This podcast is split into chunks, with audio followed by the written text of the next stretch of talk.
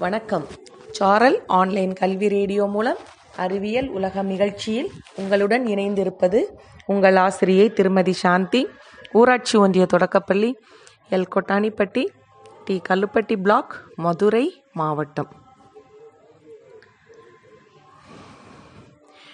குழந்தைகளே நம்முடைய நாட்டில் எல்லா மக்களும் கவலையற்று சிரித்து மகிழ்கிற எல்லாரும் வேலை செய்கிற ஓய்வு கொள்கிற காலம் வருமா? நிச்சயமா வரும். அப்படிப்பட்ட ஒரு உலகத்தை படைப்பதற்கு ஆக்குவதற்கு நாம் என்ன செய்யணும்னா அறிவியலை பயன்படுத்த வேண்டும். மனிதனோடு பிறந்து அவனுடைய வாழ்வோடு வளர்ந்த அறிவியல் எங்கிருந்து தோன்றியது? அது சாதாரண மனிதனுடைய வாழ்க்கையிலிருந்து தான் அவனுடைய உழைப்பிலிருந்து தான் தோன்றியது. வரலாறு கம்பீரமாக அடியெடுத்து முன் சென்றபோது அதன் பின்னால் அறிவியலும் தொடர்ந்து சென்றது.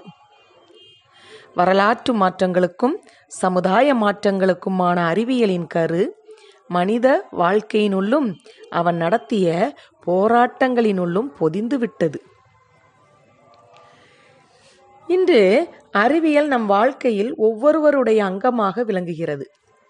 நாம் சுவாசிக்கிற காற்றைப் போல பருகும் நீரைப் போல நாம் அதை அறிவதில்லை.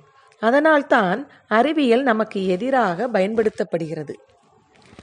சுற்றுச்சூழல் அசுத்தங்களுக்கும் சுரண்டல் நோக்கங்களுக்கும் லாப வெறித்தனத்திற்கும் அறிவியல் இன்னும் உதவி கொண்டுதான் இருக்கிறது. அது அறிவியலின் குற்றம் என்று கருதுகிறீர்களா? நிச்சயமாக இல்லை. அது அறிவியலை பயன்படுத்துபவர்களை கையாள்பவர்கள் இழைக்கும் குற்றமாகும். கொடுமையாகும். இன்னும் சொல்லப்போனால் வன் செயலாகும். கத்தி யாருடைய கைகளில் என்ன காரியங்களுக்காக பயன்படுத்தப்படுகிறது? ஆனால் அது என்ன விதமான காரியங்களுக்காக பயன்பட வேண்டும் என்று முன்பு கூறியது இங்கு நீங்கள் சிந்தித்து பார்க்க வேண்டும். அதாவது அறிவியலை ஆக்கப்பூர்வமாக நாம் பயன்படுத்த வேண்டும் என்பதுதான். இவைகளுக்கெல்லாம் விடிவு என்ன? அறிவியல் கற்பதற்கு பிரச்சனைகளை அறிவியல் ரீதியாக பரிசீலனை செய்வதற்கு எல்லா மக்களும் முயல வேண்டும். அறிவியல் நமது அன்றாட வாழ்க்கையின் அங்கமாக மாற வேண்டும். அறிவியல் தவறாக பயன்படுத்தப்படும் போது அதை எதிர்ப்பதற்கு அத்தனை மக்களும் முன்வர வேண்டும். கலப்பையும் மண்வெட்டியும் போல அறிவியல் நமது அதிகபட்சமாக மக்களுடைய கையில் ஆயுதமாக மாறும்போது எல்லாம் விதி என்ற நம்பிக்கை மாறும். எல்லா நிகழ்ச்சிகள் பற்றியும் செயல்கள் பற்றியும் கேள்வி கேட்கும் துணிவும் தன்னம்பிக்கையும் அவர்களுக்கு ஏற்படும். அப்போது நாம் அனைவரும் கேள்வி கேட்க தொடங்குவோம். வினா எழுப்ப ஆரம்பிப்போம். பட்டினி கிடப்பதன் காரணம் என்ன?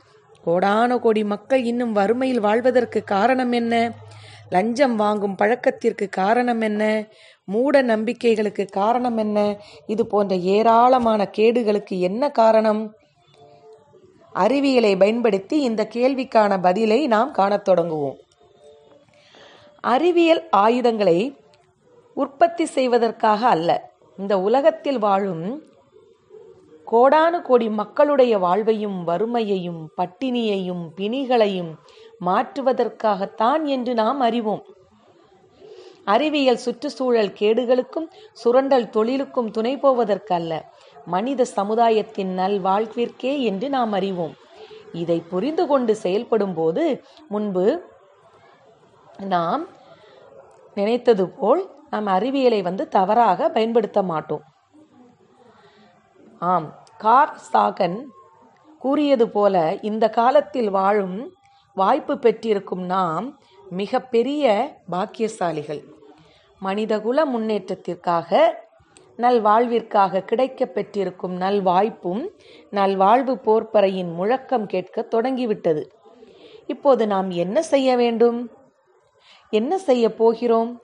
மனித முன்னேற்றத்திற்கும் நல்வாழ்விற்கும் தலைமை தாங்குகிற அறிவியலின் வழிகளை பின்பற்றி சிறந்த முறையில் ஆக்கப்பூர்வமான வழிகளில் நாம் செயல்பட வேண்டும். அவ்வளவுதான். ஓகே குழந்தைகளே மீண்டும் இன்னொரு நிகழ்ச்சியில் நாம் சந்திப்போம்.